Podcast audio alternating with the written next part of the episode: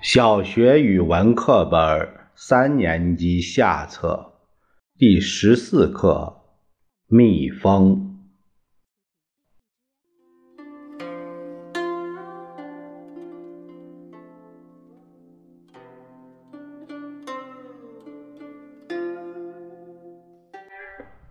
听说蜜蜂有辨认方向的能力。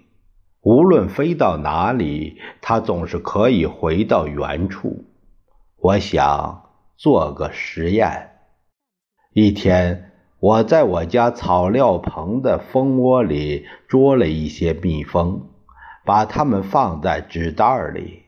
我叫小女儿在蜂窝旁等着，自己带着蜜蜂走了四公里路，打开纸袋儿，在他们身上。做了白色记号，然后放了出来。二十只左右被闷了好久的蜜蜂向四面飞散，好像在寻找回家的方向。这时候刮起了狂风，蜜蜂飞得很低，几乎要触到地面。大概这样可以减少阻力。我想，它们飞得这么低，怎么能看到遥远的家呢？在回家的路上，我推测蜜蜂可能找不到家了。没等我跨进家门，小女儿就冲过来，脸红红的，看上去很激动。她高声喊道。